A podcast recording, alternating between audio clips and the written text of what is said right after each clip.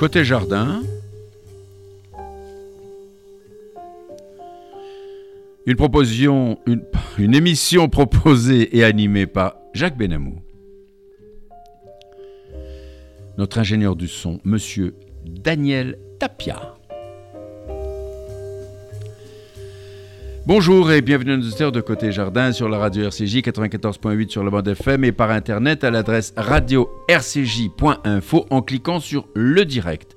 J'ai le grand plaisir d'accueillir aujourd'hui monsieur Frédéric Salabarou à propos de la publication de son livre Blum le Magnifique, euh, du juif Belle Époque au leader socialiste. Je vous montre ce livre que je vous recommande de lire de toute urgence. Voilà, euh, Frédéric Salabarou, bonjour. Bonjour. Frédéric Salabarou, alors si vous me le permettez... Je vais supprimer le monsieur quand même. On est euh, entre nous ici. Vous êtes actuellement avocat mmh. au sein d'un grand cabinet parisien, mais l'on peut peut-être considérer que vous avez eu plusieurs vies jusqu'à présent. Après des études à l'Institut politique, d'études politiques de Paris et à l'E S C P Business School, vous avez intégré l'E N A dans la promotion Victor Hugo. Vous êtes ensuite entré au Conseil d'État où vous avez été promu maître des requêtes et nommé commissaire du gouvernement, euh, près l'Assemblée du contentieux et les autres formations du jugement. Vous m'avez appris tout à l'heure que vous étiez un membre de l'Académie nationale de médecine. C'est quand même pas rien. Mais comme juriste. Hein. Comme juriste, mais il n'y a pas de problème. Euh, vous guérirez plein de gens hein, grâce, grâce au droit. Vous, vous avez été conseiller technique au cabinet d'Alain Juppé à Matignon de quatre-vingt-quinze à quatre-vingt-dix-sept, chargé de la santé et de la sécurité sociale, vaste programme. En septembre deux mille, euh, euh, vous rejoignez à l'Élysée le cabinet de Jacques Chirac comme conseiller social. De mai deux mille deux à juin deux mille cinq, vous devenez secrétaire général adjoint de la présidence de la République sous la direction de Philippe Bas, auquel vous succédez comme secrétaire général de la présidence de la République. En deux mille cinq et deux mille six, vous avez été président du conseil d'administration du château de Chambord. Et alors que vous deviez prendre la tête de la Caisse des dépôts et consignations, vous avez décidé d'exercer vos fonctions auprès de Jacques Chirac, président de la République, jusqu'à la fin de son mandat. Vous avez ensuite été nommé conseiller d'État, peu avant l'achèvement du quinquennat de Jacques Chirac, et en deux mille onze, vous épousez sa fille, Claude Chirac. Vous êtes reconnu comme un homme très discret, à l'abri des cancans, mais d'un professionnalisme et d'une efficacité à toute épreuve. Remarquable. Vous êtes l'auteur de plusieurs ouvrages. Le premier, les lois de la bioéthique aux éditions Dalloz, en collaboration avec le professeur Jacques Salabarou, votre père, gynécologue et l'un des pionniers français de la, pro- de la procréation médicalement assistée. Puis, en juin en deux mille dix, De Gaulle, Pétain, le destin, la blessure, la leçon, publié aux éditions Robert Laffont. Et en deux mille seize... Euh, votre avant-dernier livre, La France et la solution, aux éditions Plomb.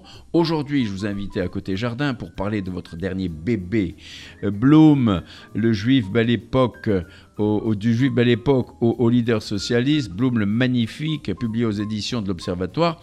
Vous y brossez la vie de Léon Blum, né à Paris le neuf avril dix-huit cent soixante-douze jusqu'en dix-neuf cent trente-six, cette, toute cette période. Alors, Frédéric Salabarou, qu'est-ce qui vous a euh, poussé à écrire ce livre euh, sur le, le leader du Front populaire ? Vous qui êtes, vous qui êtes euh, en hausse de surcroît, le gendre de Jacques Chirac. Voilà. Alors, c'est le... C'est, gaulliste. C'est, oui, mais euh, la, la, la France est un bloc. Moi, je n'ai jamais considéré qu'il y avait des lignes de partage euh, mmh. étanches et infranchissables. Euh, pour moi, la France, c'est, c'est, c'est comme un édifice, un arc de triomphe et... et, et fait de pierres qui sont des pierres de droite, de, de gauche, mmh. euh, de, de, de combats communs. Ce qui est passionnant, c'est, c'est pas tellement les, ce qui nous divise, euh, c'est ce qui, qui nous, nous réunit. Qui nous rassemble, et, euh, bien sûr. Et vous avez, vous avez parlé de mon père, compte tenu de, de, de ce qu'a été son parcours. Voilà, on, on, des Français de, de, de, de, de deuxième génération. Mmh. Ce qui est intéressant, c'est de réfléchir sur l'identité. Et donc, évidemment... Euh, En tant que gaulliste, j'ai commencé euh, par De Gaulle et Pétain qui, qui parlent beaucoup de la France, l'un et l'autre. Et puis pas de la ensuite, même façon. Pas de la même façon, mais de manière très intéressante mmh. sur euh, mmh. voilà, ce qu'il y a de permanent dans la France.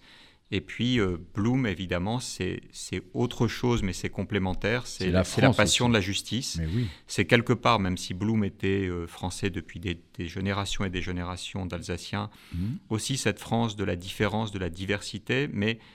qui n'est d'autant plus euh, française dans ce cas-là de, de, de, de ce bloc, c'est-à-dire euh, non pas la terre, non pas la race, mais les valeurs. Et donc, euh, voilà. Valeurs, Après, ouais. derrière, on, on découvre un homme, on va en parler. Les valeurs, ça, c'est la dont, grande découverte. Les valeurs dont on va parler. Alors, euh, au fond, qui était Léon Blum? euh, vous, vous venez de, de brosser déjà un, un tableau. Son enfance, ça s'est passé comment, là? ah, Je euh, crois que c'est... c'est une famille euh, bourgeoise, euh, oui c'est, c'est d'abord un homme libre. Oui. C'est-à-dire, ah, c'est, c'est intéressant, c'est quelqu'un qui a toujours... Euh, considérait qu'il fallait euh, vivre en, en, en cohérence avec euh, ses désirs, ses plaisirs, ses aspirations. Il a toujours été quelqu'un de vivant. Oui. Moi, vous l'avez dit, hein, dans les, oui. une partie de ma vie, euh, j'ai, oui. j'ai côtoyé euh, euh, la haute administration, euh, le, le monde politique. Très souvent, euh, c'est des gens qui sont formidables, mais qui vivent cent pour cent pour leur vie professionnelle. Oui. Blum, c'est autre chose. Lui, C'est, c'est ça qui m'a beaucoup plu dans sa vie. C'est d'abord l'amour, oui. ah ben oui. euh, ensuite la littérature, et puis la poésie, venait la, po- venait la, la politique poésie et la politique. Derrière. Ce qui est, ce qui est quelque... Et il avait une phrase qui était belle, hein, qui est une leçon pour tout le monde, mais que sans doute euh, des échanges qu'on a eus tout à l'heure vous appliquez au quotidien. Il disait « Je vis chaque jour de ma vie comme si c'était le dernier, c'est-à-dire je fais tout ce que j'aime. » Tout à fait, c'est extraordinaire. Et donc, il... c'est d'abord un personnage de roman. Ouais. Après...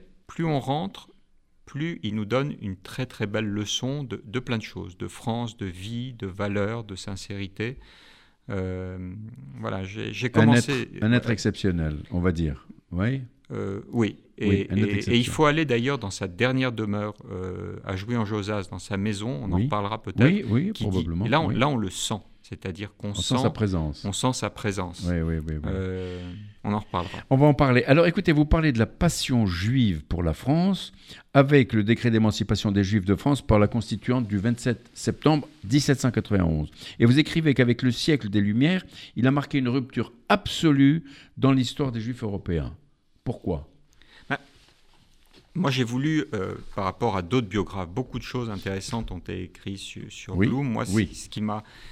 J'ai toujours, il y avait une forme de thèse dominante, mais avant Greysamer, avant Beerbohm, consistait oui, oui. à dire euh, le judaïsme de Blum ne l'explique absolument pas. Moi, c'était pas mon intuition de départ, parce que je pense que le judaïsme, euh, qu'on soit pratiquant ou pas pratiquant, est quelque chose de fondamental chez tout juif. Mmh, Et donc, fait, je comprenais pas. J'ai voulu comprendre pourquoi, si c'était vrai ou pas. Je suis arrivé évidemment à la conclusion que c'était pas du tout le cas. Non pratiquant ou peu pratiquant, mmh. c'est un juif des, des, des grandes fêtes, oui, oui, euh, il, ça, est, voilà. il, il, il était profondément et profondément juif français. Mmh. Euh, et je reviens sur votre question, il y a une histoire très particulière euh, entre les juifs et la France. C'est la, une vraie histoire d'amour fondée sur un acte qui est un acte incroyable.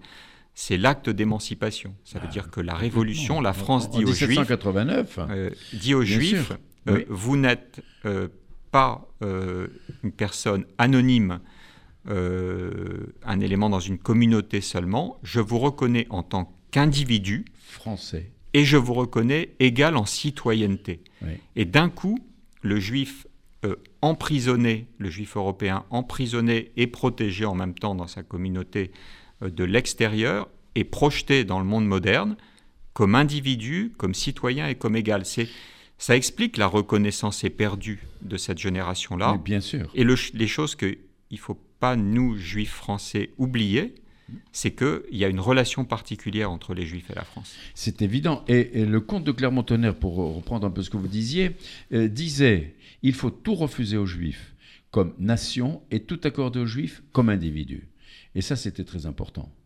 C'était très, très important. Mais c'était bien avant la création de l'État d'Israël, et cetera. Ça, ça remonte à la, à la, à la Révolution. C'est Alors, les Lumières. C'est, c'est au, la philosophie des Lumières. À la philosophie et des Lumières. Et aussi ce, ce fameux décret de dix-huit cent huit qui impose aux Juifs d'adopter un nom et un prénom français. Parce qu'à l'époque, il y a, il y a, il y a des Juifs qui, qui, qui avaient un, des prénoms un peu, un peu bibliques, on va dire. Et puis on leur a c'est, dit maintenant, il faut prendre des prénoms français et des noms, et des noms français. C'est, c'est la marque d'une part dans d'ambiguïté de cette construction de la Révolution, c'est-à-dire que c'est la rationalité de l'esprit des Lumières qui conduit à la reconnaissance des Juifs comme citoyens, oui. mais la société française reste quand même traversée euh, par la difficulté à accepter la communauté juive, ce qui fait que du côté de Napoléon, il y a une forme de retour oui. euh, avec oui. la volonté d'encadrer l'exercice, de faire euh, et, et donc euh, on est sur quelque chose, mais peu importe, les, les Juifs de l'époque l'ont, l'ont, l'ont pas voulu le comprendre comme ça.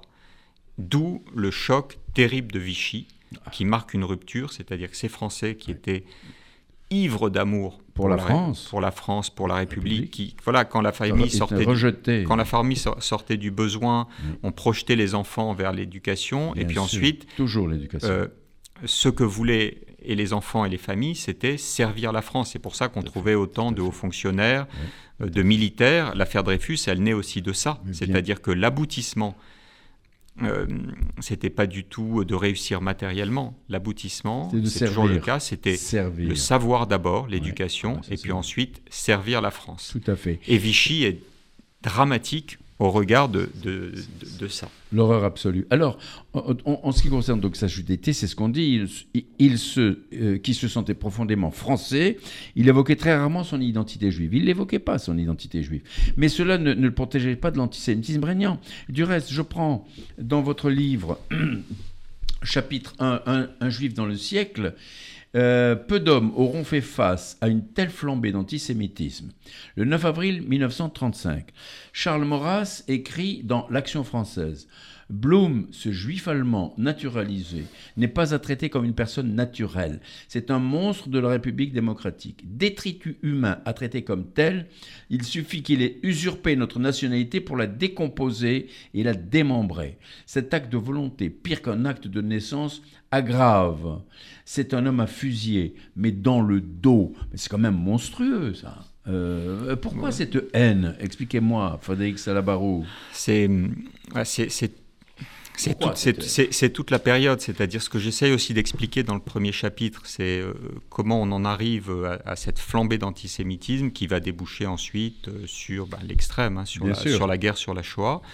Euh, mais ça part aussi de, euh, du bouleversement du, de, des sociétés du dix-neuvième siècle, c'est-à-dire que les sociétés traditionnelles euh, fondées sur le roi, la terre, une forme de hi- hiérarchie sont balayées par l'esprit des Lumières et par le capitalisme. Évidemment. Et donc, à ce moment-là, il y a une forme de, de, de, de, de, de, de, d'erreur terrible de perception, c'est-à-dire qu'il y a cette assimilation euh, capitalisme égale juif. Et donc, ce qui a boule... qui donc, et donc à l'antisémitisme traditionnel, religieux, euh, le juif, euh, oui, oui, le juif. Euh, par rapport à la religion catholique et étrangère, se rajoute, se, se ça, rajoute ouais. le, l'antisémitisme, le, le, le juif euh, capitaliste et le juif comme moteur du capitalisme. L'usurier, ce qui est, ce qui est l'image de l'usurier. Ce qui est d'ailleurs euh, faux et injuste, euh, mais c'est comme ça. Faux et injuste parce que... Euh, Pendant des, des siècles et des siècles, les Juifs ont été interdits de travail de la terre, on les a confinés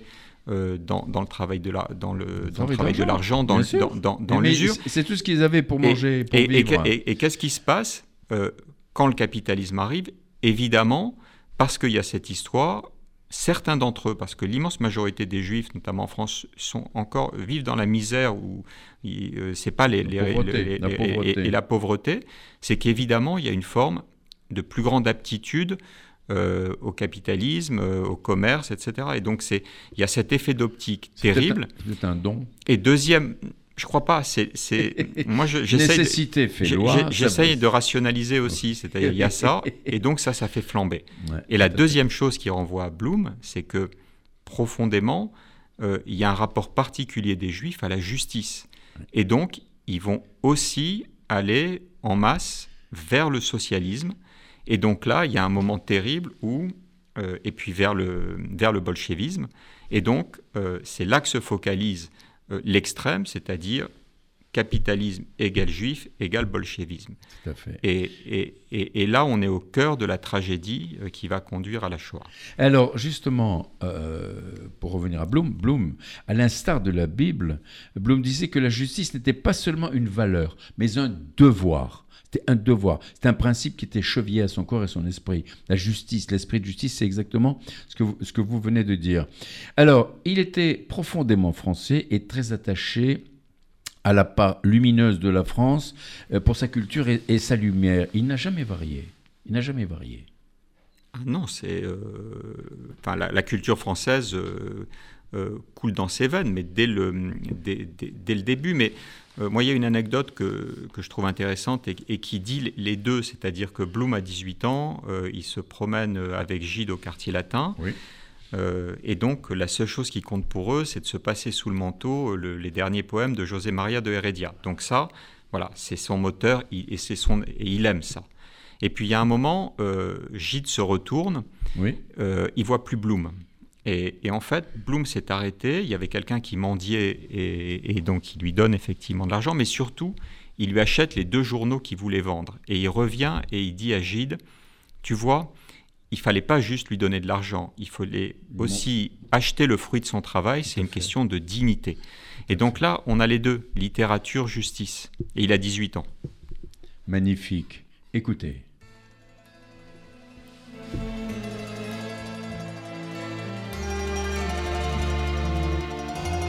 C'est moi, c'est l'italien.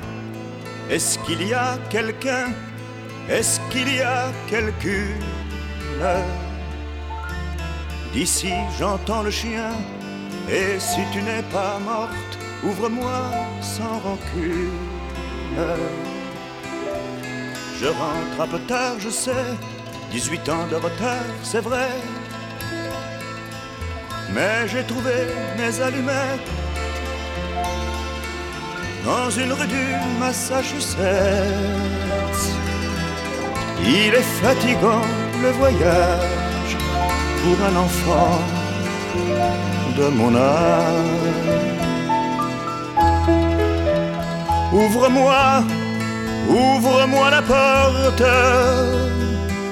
io non ne posso proprio più. Se ci sei, aprimi la porta. Non sai com'è stato laggiù. Je reviens au logis, j'ai fait tous les métiers, valeur, équilibriste,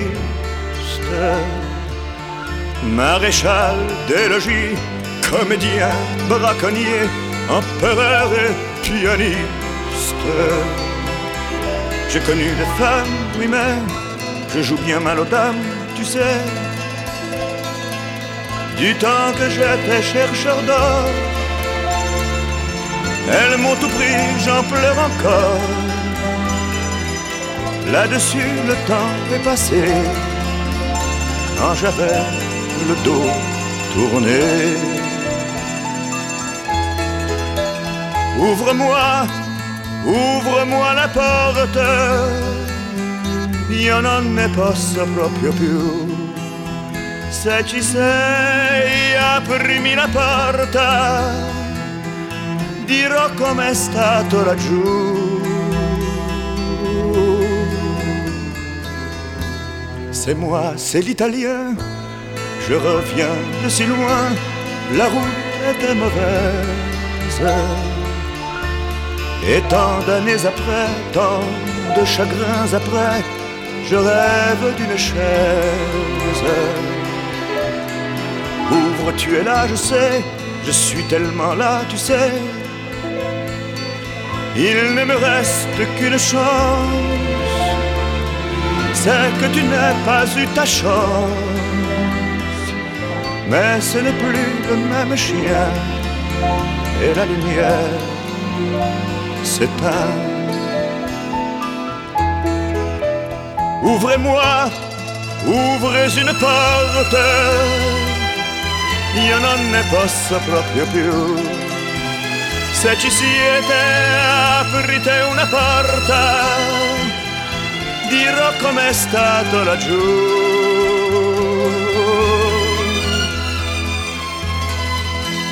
Ouvrez-moi, ouvrez une porte, io non ne posso proprio più.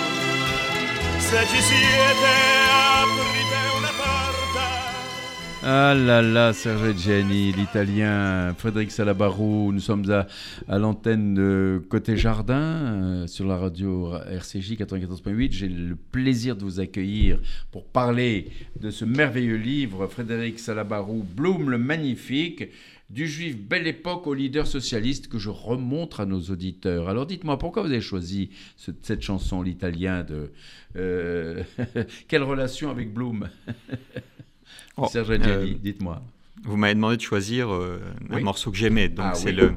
C'est la, c'est la musique qu'écoutait mon père le dimanche. Et ah oui. Évidemment, ça, ça me fait penser nécessairement à lui euh, dans sa dimension euh, de déraciné. C'est-à-dire ce que ça exprime de manière euh, merveilleusement poétique. C'est, euh, ah oui, c'est voilà, vrai, on, a beau, euh, on a beau être ici, euh, c'est ce qui était le cas de mon père. Il euh, y, y a toujours cette nostalgie, ce déracinement. Mmh. Euh, et donc, voilà, il est parti depuis vingt ans, mais à travers, à travers cette chanson... Euh, vous le retrouvez. Bien sûr. Oui. Mais oui, bien sûr. Son, et, et par ailleurs, en la réécoutant, oui. euh, elle est quand même formidable. Ah, mais c'est une chanson merveilleuse, magnifique. Bien sûr. Alors, donc, Frédéric Salabarou, pour votre livre Blum le Magnifique, euh, il avait un goût pour la littérature française, un goût extraordinaire, la littérature, la poésie. Euh, il, il n'aurait pas changé. Il, il, il aimait tellement cette. Il était ami de Gide, de Proust, de bien d'autres. Hein. Et, et donc. Euh, Et comment, comment ça se passait, cette relation qu'il avait avec tous ces auteurs, ces écrivains? bah, Il fait, euh, il, il fait d'abord... Mais, euh, il, le... il, il faisait abstraction, pardonnez-moi, ses, ses, ses amis faisaient complètement abstraction de sa judéité, il n'y avait pas de problème, voilà. Euh, bah, pour Proust, il était aussi euh, d'origine ah ben juive, oui, hein, Proust, mais, euh, oui, bien sûr, mais moi, euh, je parle de Gide et... Non, malheureusement non, puisqu'il euh, y a quand même quelque chose de, de, de terrible, c'est-à-dire Blum aimait beaucoup Gide euh, et le respectait, c'était son ami. Et dans, euh, et dans les carnets de Gide qui ont été publiés, euh, il y a des propos euh, très durs, violemment antisémites, où ah il bon dit euh, bon, c'était l'esprit euh, le plus antipoétique, mais surtout, il, euh, il, il situe euh, les, les goûts littéraires de Blum, sa façon de vivre, et cetera, dans sa judéité. Donc, c'est des propos antisémites très durs. Et ce qui est très intéressant, parce que ça montre aussi sa nature profonde, euh, c'est que Blum n'en a jamais parlé à Gide. Et à la fin... Euh, après, juste après la guerre, Blum, euh, Gide rectifie dans ses carnets en disant « S'il y a une chose que je regrette, c'est d'avoir écrit ça euh, sur Blum. » Et là, Blum prend la plume et lui dit « Tu vois, je ne t'en avais jamais parlé, mais les mots que tu as écrits m'ont vraiment touché parce que, en te lisant à l'époque, euh, ce qui m'a blessé, c'est pas l'antisémitisme, c'est que j'y ai vu la marque que... » Il, ça, qu'il n'y avait pas l'amitié que j'espérais entre nous. Et donc, c'est là qu'on trouve deux choses chez Blum. Euh, ne jamais rien montrer, et il a fait face, vous l'avez dit, avec un courage incroyable Absol- à l'antisémitisme. Absolument. Et deuxièmement, Absolument. Euh, l'essentiel pour lui, c'est d'abord les sentiments, et les sentiments d'amitié. Donc avec Gide, c'est, c'était une, une relation très compliquée, Euh, mais c'est, pour lui, il, est, il était curieux. Important. Alors, il aurait voulu, pour, je reviens à votre question, oui. Au départ, il aurait voulu être poète, oui. euh, Écrivain, poète, romancier, et cetera. et cetera. Romancier, mais oui. Comme c'est, il était lucide, et c'est vrai, quand on, on relit ses poèmes, et cetera, euh, il n'était pas fait pour ça. Il oui. était un peu plus fait pour être essayiste euh, du mariage, oui. Très intéressant. Ce qu'il oui. a écrit sur Stendhal, c'est, oui, c'est intéressant, oui, oui. Notamment il parle de lui. Mais en réalité...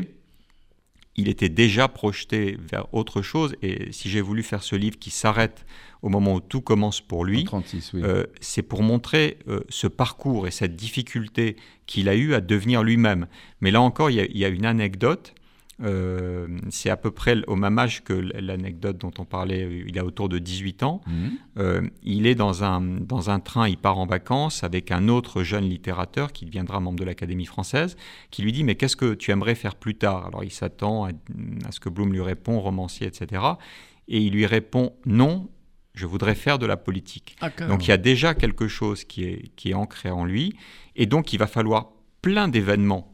Et c'est ça une vie, c'est aussi beaucoup de, de rencontres, de hasards, l'affaire Dreyfus, Thérèse, Jaurès, la mort de Jaurès, pour que d'un coup, il se transfigure. Mais c'est quelqu'un de très intéressant et qui nous parle à tous parce qu'il s'est cherché pendant des décennies. Il a eu deux métiers, deux femmes en même temps, tout en restant, en, en étant quelqu'un qui avait malgré tout, c'est, je mets des guillemets partout parce que c'est difficile bien à sûr, expliquer, bien sûr, bien des, vale- des valeurs morales profondes. Donc il s'est cherché et puis il y a un moment... Euh, les choses se focalisent avec l'assassinat de Jaurès. Euh, d'abord, il, sa mère meurt, Jaurès meurt, et là, il se transfigure. Et ça, on c'est va, très intéressant. On va parler de Jaurès, mais je voudrais simplement qu'on revienne un petit peu sur sa judéité. À quel moment il a réellement pris conscience, vraiment conscience de sa judéité ? Est-ce que, est-ce que c'est l'affaire Dreyfus ? Est-ce que... Voilà. Moi, je pars d'un principe et que voilà, la, la, la judaïté euh, emplit tout juif. D'accord. Et ouais. donc, euh, voilà, ça ne veut pas dire qu'elle exclut le reste. Au contraire, il le disait lui-même, euh, je suis profondément juif, profondément français, les deux vont ensemble, et à aucun moment il y a une dissociation. Euh, je me suis posé la question de savoir si l'un... Euh, voilà, c'est comme si on demande à quelqu'un, euh, est-ce que tu es ta mère ou ton père ? C'est, c'est la même chose. Exactement. Euh, c'est, donc, on l'est profondément. Après... Euh, à quel moment il a réellement pris ? Parce je que pense il, que est, il est de si, façon... Moi, je, je, oui. je, fais, je fais un peu l'inverse. Oui. Je pense qu'il y a un moment, oui. euh, sa judaïté ne, n'explique plus la suite de Blum, c'est à la fin de l'affaire Dreyfus.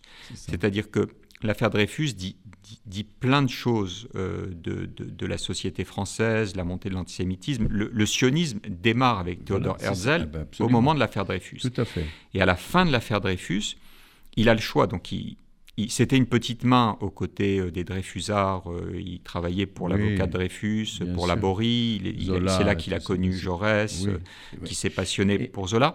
Mais à la fin, il avait trois chemins possibles. Soit il faisait comme Proust, qui était également Dreyfusard.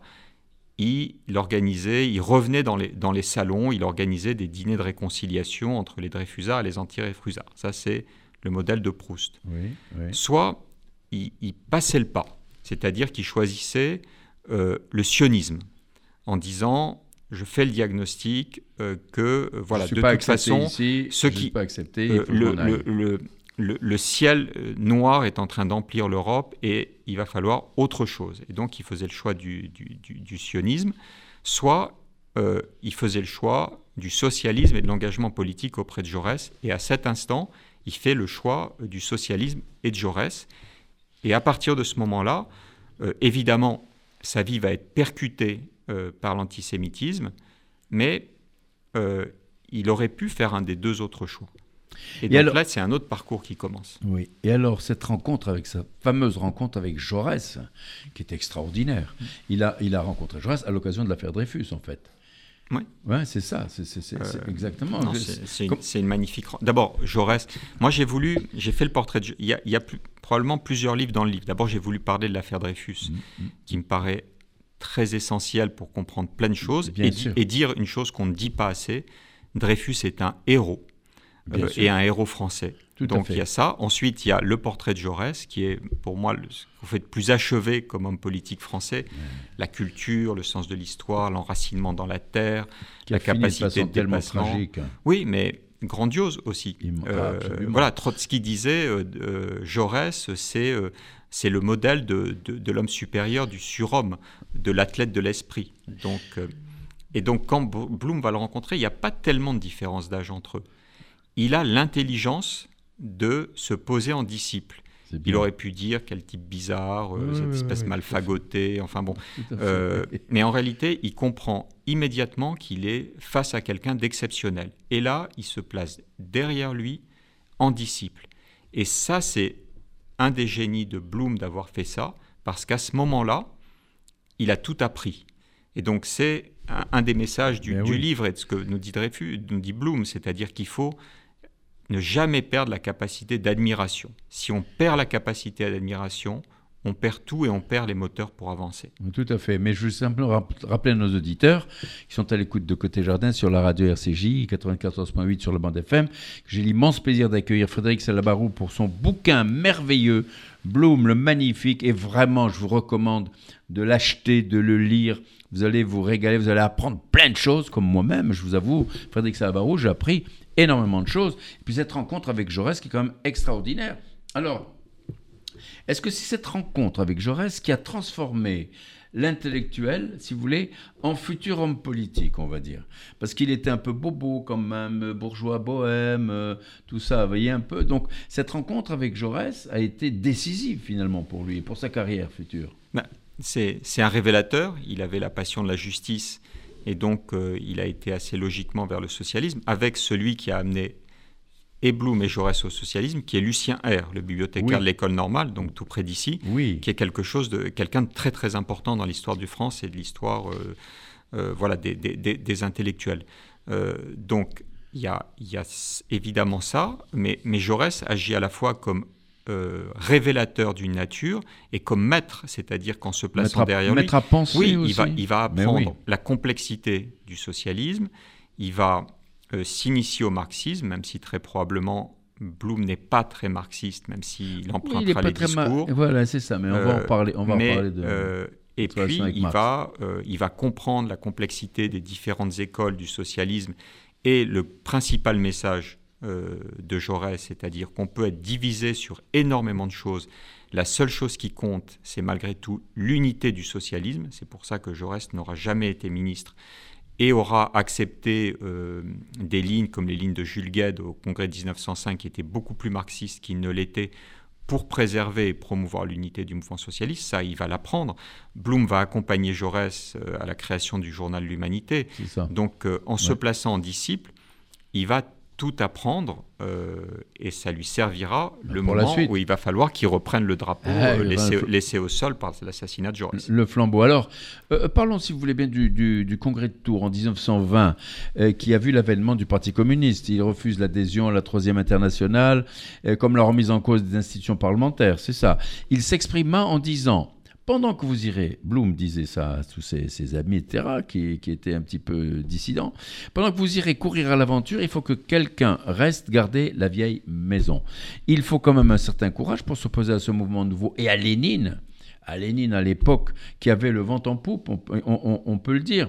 Euh, Blum, Blum pressentait que Lénine était un dictateur et que le communisme allait être une dictature. Euh, comment ses, ses camarades socialistes ont, ont réagi quand il a dit « il faut garder la, la vieille maison » ? bah, ce, qui est, ce, qui, ce qui dépasse l'entendement, c'est comment il passe entre dix-neuf cent quatorze, moment où il est enfermé dans une vie euh, qui ne le satisfait pas, où il est un peu dans, dans une forme d'impasse. Oui.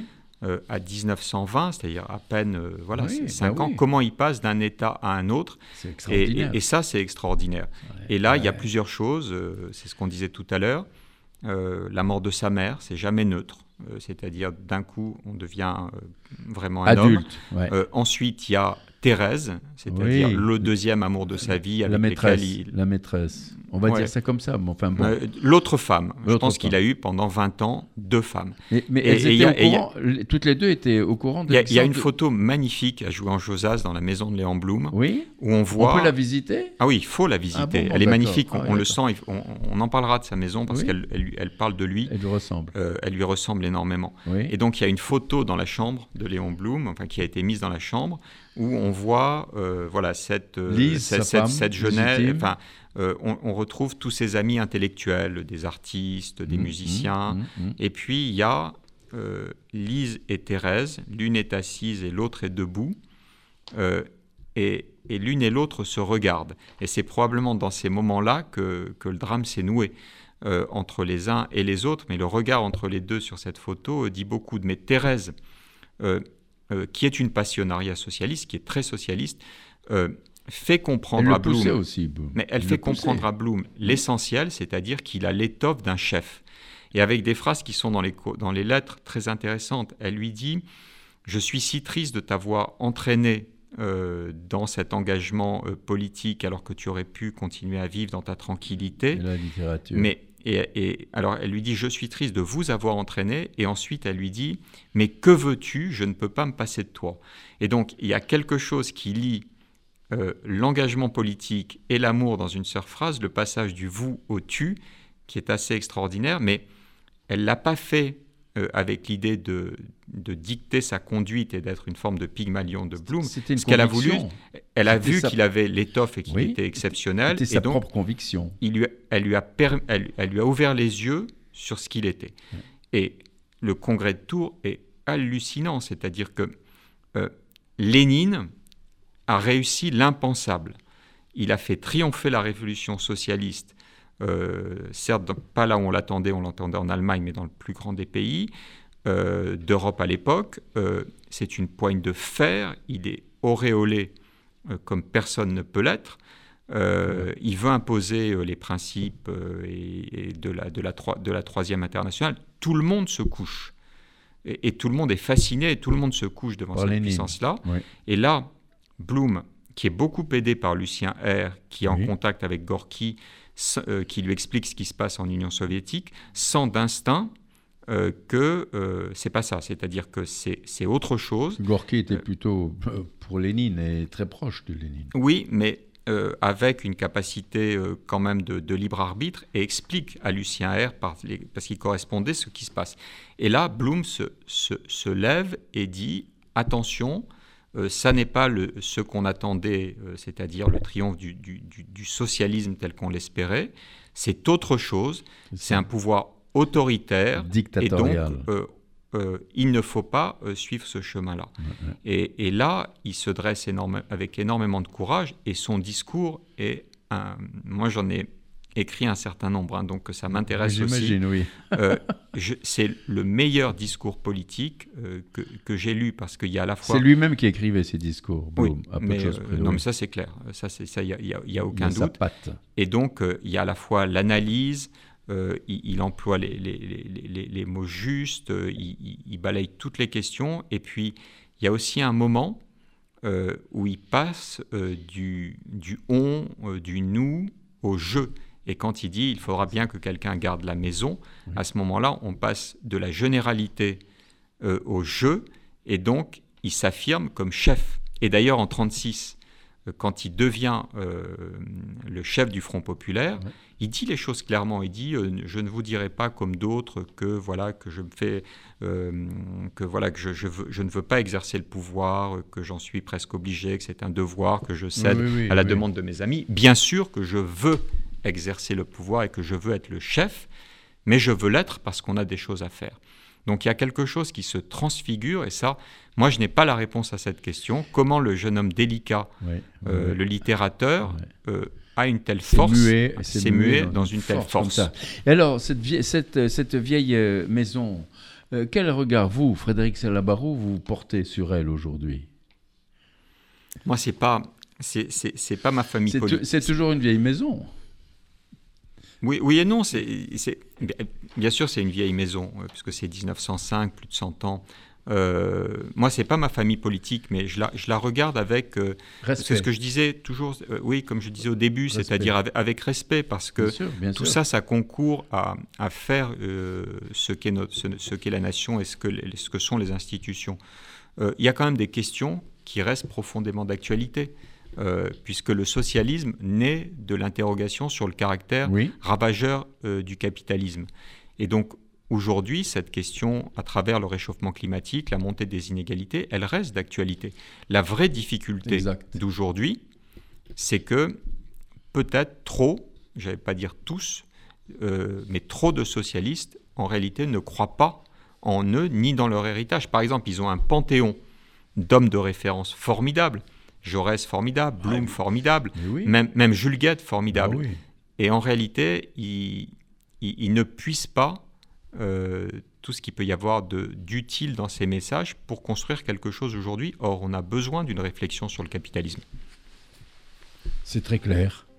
Écoutez, vous avez choisi. Avec le temps, avec le temps va. Tout s'en va, on oublie le visage et l'on oublie la voix, le cœur. Quand ça bat plus, c'est pas la peine d'aller chercher plus loin. Faut laisser faire et c'est très bien.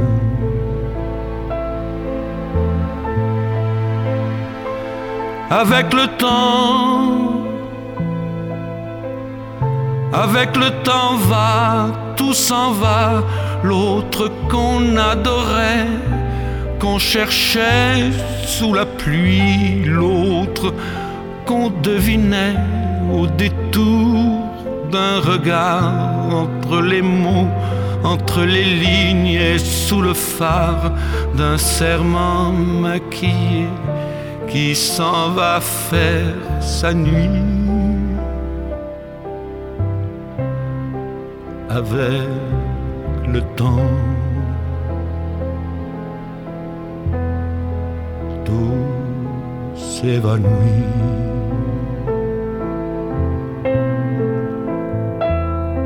Avec le temps, avec le temps va, tout s'en va, même les plus chouettes souvenirs s'atteignent de ses gueules. À la galerie, je farfouille dans les rayons de la mort, le samedi soir, quand la tendresse s'en va toute seule.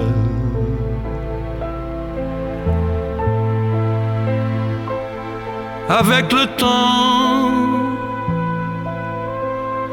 avec le temps va, tout s'en va, l'autre à qui l'on croyait, pour un rhume, pour un rien, l'autre à qui l'on donnait du vent et des bijoux, pour qui l'on eût vendu son âme pour quelques sous, devant quoi l'on se traînait comme traînent les chiens. Avec le temps va, tout va bien.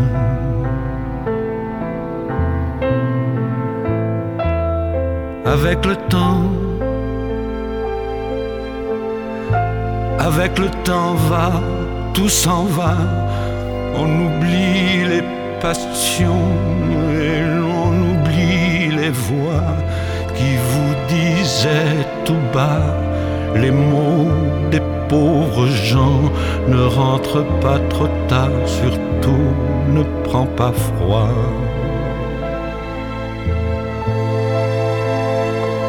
Avec le temps, avec le temps va, tout s'en va, et l'on se sent blanchi comme un cheval fourbu, et l'on se sent glacé dans un lit de hasard, et l'on se sent tout seul peut-être, mais peinard, et l'on se sent floué par les années perdues. Alors, vraiment, avec le temps, on n'aime plus.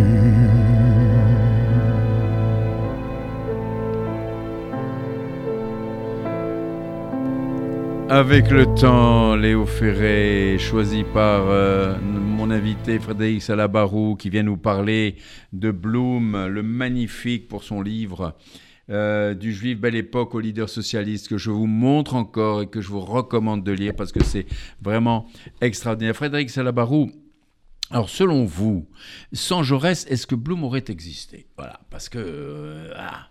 bah, je vais vous répondre comme il ne faut pas répondre, certainement pas. Ah, c'est-à-dire bon. de manière très, euh, très directe. Très elliptique. C'est, c'est, non, certainement pas, parce que euh, voilà, c'est, y a, y, ça fait partie des rencontres qui, qui structurent une vie. Il Absolument. aurait probablement fait, fait d'autres choses, mais, mais, pas, euh, mais pas avec un engagement, et un engagement aussi déterminé. aussi. Euh, et puis, euh, il fallait bien, à un moment donné, reprendre le flambeau. Donc Bien le, sûr. l'assassinat de Jaurès l'a obligé, bah forcément. au sens, au et puis sens il a, noble du terme. Il, a, il avait écrit « J'ai toujours cherché dans la vie et l'œuvre de Jaurès, non pas des arguments, mais une leçon, hmm. quand même. » Donc c'était vraiment quelqu'un qui est très proche. Il a succédé à Jaurès après l'assassinat et il est devenu homme d'État. Mais au fond, on a, on a commencé en parler, il avait vraiment souhaité, vraiment souhaité devenir cet homme d'État, ce politique, et cetera. Oui. Il y a, il y a plusieurs strates. Euh, d'abord, il n'a jamais voulu abandonner sa vie euh, en étant un c'est homme ça. d'État. Voilà, Donc ça, c'est, c'est ça. une chose. Et ça, ça aurait été peut-être la plus belle de ses réussites dans le roman qu'est sa vie. Euh, ensuite, c'est très compliqué, et on l'a vu après lui, euh, pour un socialiste d'exercer le pouvoir. Donc très longtemps, euh, il a tout fait euh, pour éviter d'avoir à l'exercer. Et puis il y a un moment, les choses s'enchaînent. Il y a le six Mais février mille neuf cent trente-quatre, euh, il y a le Front populaire, ouais. et il faut bien assumer. Ouais. Et, et là, la, mort de, la mort de Jaurès. Et la mort de Jaurès, mais il y a un moment, il est obligé de l'assumer, et là, il va l'assumer euh, assez magnifiquement, parce que, évidemment, c'est des compromis, il y a la guerre d'Espagne, tout ça est compliqué, ça donne l'impression de grandes avancées sociales, euh, mais aussi euh, d'inachevé, mais au moins, il l'aura fait. Bien sûr. Et puis, il aura imprimé sa marque. Par exemple, euh, il y a les avancées sociales, mais il y a, il y a aussi mais... la sincérité, par exemple, dans ce qu'il a voulu faire sur la culture ou sur les femmes. Et justement, justement, on va parler de ça. Il, il incarnait les valeurs. Il disait qu'il fallait transformer ces valeurs en actes. Alors, il est devenu un héros du socialisme avec la création du, du Front populaire et toutes les mesures sociales. C'est lui quand même qui a créé la semaine de quarante heures, les congés payés, ça n'existait pas avant, l'établissement des, des conventions collectives, l'augmentation des salaires, la reconnaissance des délégués syndicaux. C'était quand même quelque chose d'extraordinaire, tout ça, qu'il a, tout ce qu'il a fait là. Et c'était absolument remarquable. Oui, c'est, bah, c'est, c'est, aujourd'hui, ça fait partie du patrimoine national, même si à l'époque, euh, tout le monde se reconnaît dans ses valeurs, même si à l'époque, c'est un programme de compromis et plutôt un programme pas nécessairement très ambitieux, parce que au fond, il y a une forme de conjonction entre les communistes et les radicaux euh, pour avoir euh, une sorte de socle minimum. Mais c'est déjà pour l'époque euh, très important. Ce qui m'intéresse aussi, c'est la marque euh, à l'intérieur qu'il imprime. Euh, les congés payés, c'est très important, mais pour lui, derrière, il y a une forme de sincérité. Il est issu d'une petite bourgeoisie, mais d'une bourgeoisie parisienne, loin euh, de, la vie, euh, de la vie des ouvriers de l'époque. Mais, bien sûr. Mais, et, et on ne l'imagine pas. Mais, mais il était propriétaire euh, de rien du tout. Il avait même pas, il était locataire de son appartement. Non, il n'avait aucun on, patrimoine, rien du on, tout. On, quoi. On, on, va y, on va y revenir. Mais ce qu'il ce qui fait, c'est, euh, c'est qu'il considère que le droit au repos, euh, ouais, le ouais. droit au loisir, le droit à la culture, c'est une liberté, qui, ce qu'il appréciait lui pour lui-même, Euh, qui doit, il a voulu la diffuser aux autres. Il tire ça et, un peu de la et, Bible et, aussi. Et, et là, il y a quelque chose de très important. C'est-à-dire qu'on ne s'en rend pas compte aujourd'hui, mais pour ces générations euh, d'ouvriers et de travailleurs, euh, il n'y avait rien avant. Et donc, les lettres qu'on en, qu'ils envoient euh, des lieux de vacances en disant « c'est la première fois que j'ai pu voir la mer, c'est la première fois que j'ai pu c'est m'arrêter », extraordinaire. C'est un changement. Ah, et, et derrière ça, il y a une vraie sincérité. Et pour les femmes, c'est pareil. Et justement, Blum est, est, est le premier des féministes. Eh bien, justement, justement, on va parler de son féminisme, si vous voulez bien. Alors, il parle de la liberté des femmes et de leur égalité avec les hommes, ce qui est quand même formidable. Moi, ça me plaît énormément. Il disait, il a dit « La femme a le droit de connaître le plaisir avant le mariage, au même titre que l'homme, pour un mariage réussi. » Ensuite, les femmes, si vous voulez, n'ont pas encore le droit de vote. Mais quand même, il en fait malgré tout entrer trois dans son gouvernement, avec Irène Joliot-Curie, Cécile Brunschvig, et puis également Suzanne Lacorre. C'était audacieux quand même. Il fallait le faire, ça. Hein. C'était un féminisme sincère. C'est-à-dire qu'au départ... Il y euh, croyait, il croyait vraiment. Bah, Blum aimait les femmes vraiment. C'est-à-dire qu'il les considérait d'abord Euh, comme des égales. Avec, avec respect. Des égales. C'est ça qui est important. Comme des amis. Ouais. Euh, euh, évidemment, il y a une dimension de très grande sensualité chez lui. L'amour compte énormément. Euh, il écrit en dix-neuf cent sept du mariage, qui est une sorte de, de truc invraisemblable pour l'époque, l'époque et qui fait oui. scandale. On dit, euh, voilà, c'est, d'ailleurs, ça se relie tout de suite à l'antisémitisme. Mais voilà, dit, justement, voilà, la, oui, c'est ça. On dit, euh, voilà, les Juifs, euh, machin, un, haut, un haut fonctionnaire qui, qui, qui, qui tient des propos pour corrompre la société française et la femme française, et cetera. Mais ce qu'il exprime juste, c'est que c'est le droit égal de la femme au, au plaisir, oui. ce, qui est, ce qui, pour l'époque, est incroyablement novateur. Et ensuite, il va le traduire en acte politique. Euh, c'est-à-dire les, les, il fait rentrer les femmes, et notamment Irène Joliot-Curie, oui. dans son gouvernement, et pas à n'importe quel poste, au poste de la recherche. Ouais, ouais, c'est, euh, c'est c'est-à-dire, la femme, c'est pas seulement la famille, les machins, et cetera. Oui, c'est-à-dire oui. les, les postes où on, on se dirait déjà, c'est beaucoup de les, de les y mettre. Non, il les met au cœur de l'intelligence, c'est-à-dire la recherche. Alors, euh, Frédéric euh, Salabarou, euh, quelles leçons tirez-vous, vous, de la vie et de l'œuvre de Blum ? Bah, quelle leçon vous en tirez ? Dites-moi. J'ai parlé de mon père tout à l'heure, mais là, je parlerai de ma mère. En fait, il symbolise oui. euh, la chose la plus essentielle, c'est-à-dire qu'il faut d'abord vivre sa vie. Oui. Et, et qu'à partir du moment où on vit sa vie, euh, que tout n'est pas consacré à des objectifs pour les autres, à des ambitions, mais vivre pour vivre, euh, à ce moment-là, des choses merveilleuses peuvent se passer. Et donc, lui n'aura jamais renoncé à vivre sa vie. Ensuite, il y a la sincérité dans les valeurs. Lui croyait vraiment à la justice. Euh, et, et, ça lui a, et ça a été euh, un vrai moteur. Il y a euh, l'amour de son pays, l'amour de ses origines. Il, il aura réussi ce que d'autres n'ont, n'ont pas réussi, c'est-à-dire à être totalement français, totalement juif, à être euh, président du Conseil et sioniste en, en même temps. Il y a un kibbutz Euh, en Israël, oui. qui est le kibbutz euh, Léon Blum, ah, oui. en Haute-Galilée, oui. qui a été créé par des Américains, parce qu'il avait euh, une image euh, très importante aux États-Unis. Donc il aura réussi à concilier ça. Et puis ensuite, au moment de la guerre, il se sera transfiguré pour devenir un grand Français.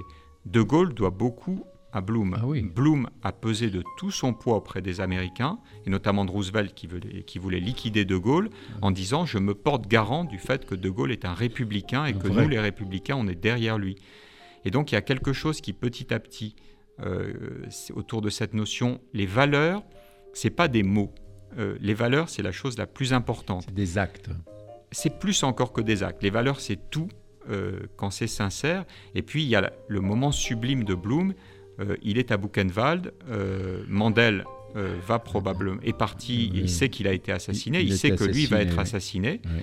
Et il écrit deux choses. Il écrit un testament matériel à son fils. Il ne lègue que des livres, c'est-à-dire le plus beau des héritages, léguer ses livres. Et il n'avait que ça. Oui. Et surtout, il dit, dans son testament politique et dans les écrits qu'il laisse, euh, je ne veux pas d'esprit de revanche des, vis-à-vis des Allemands. Ça. On nous dit, ce, ils sont ci, ils sont ça. Et il dit, en tant que Français et en tant que Juif, il n'y a pas de peuple prédestiné au mal. C'est fantastique. Écoutez, c'est un exemple extraordinaire. On arrive au terme de notre émission, malheureusement. Alors, votre remarquable livre est passionnant, s'achève en mille neuf cent trente-six, au moment où Blum accède au pouvoir. Pourquoi n'avoir, n'avoir pas été un petit peu plus loin, Frédéric Salabarou, hein? Peut-être un deuxième tome? Non, je ne pense non. pas. Je pense que il, c'est, c'est je bien. Je le montre à nos c'est, auditeurs. C'est, j'avais envie d'écrire ça. C'est ouais. bien aussi de savoir inachever les choses. Ah. Et puis, pour, pour aller au-delà, je pense qu'il faut être socialiste. Et... Et donc, ce que j'avais envie d'écrire, c'est, c'était le roman d'un homme. En tout cas, ce sera le mot de la fin. Je vous remercie beaucoup. Merci euh, à vous. Salabarou. Je vous rappelle que vous êtes à l'écoute de Radio R C J euh, quatre-vingt-quatorze virgule huit sur la bande F M aussi. Également, vous pouvez regarder euh, en podcast notre émission. Côté Jardin, R C J, bien sûr, radio r c j point info, Côté Jardin. Frédéric Salabarou, et vous aurez l'occasion peut-être de revoir, de réécouter cette passionnante émission, moi je trouve, grâce à vous et grâce à ce livre extraordinaire. Frédéric Salabarou, je vous remercie. Au revoir. Merci beaucoup. Au revoir.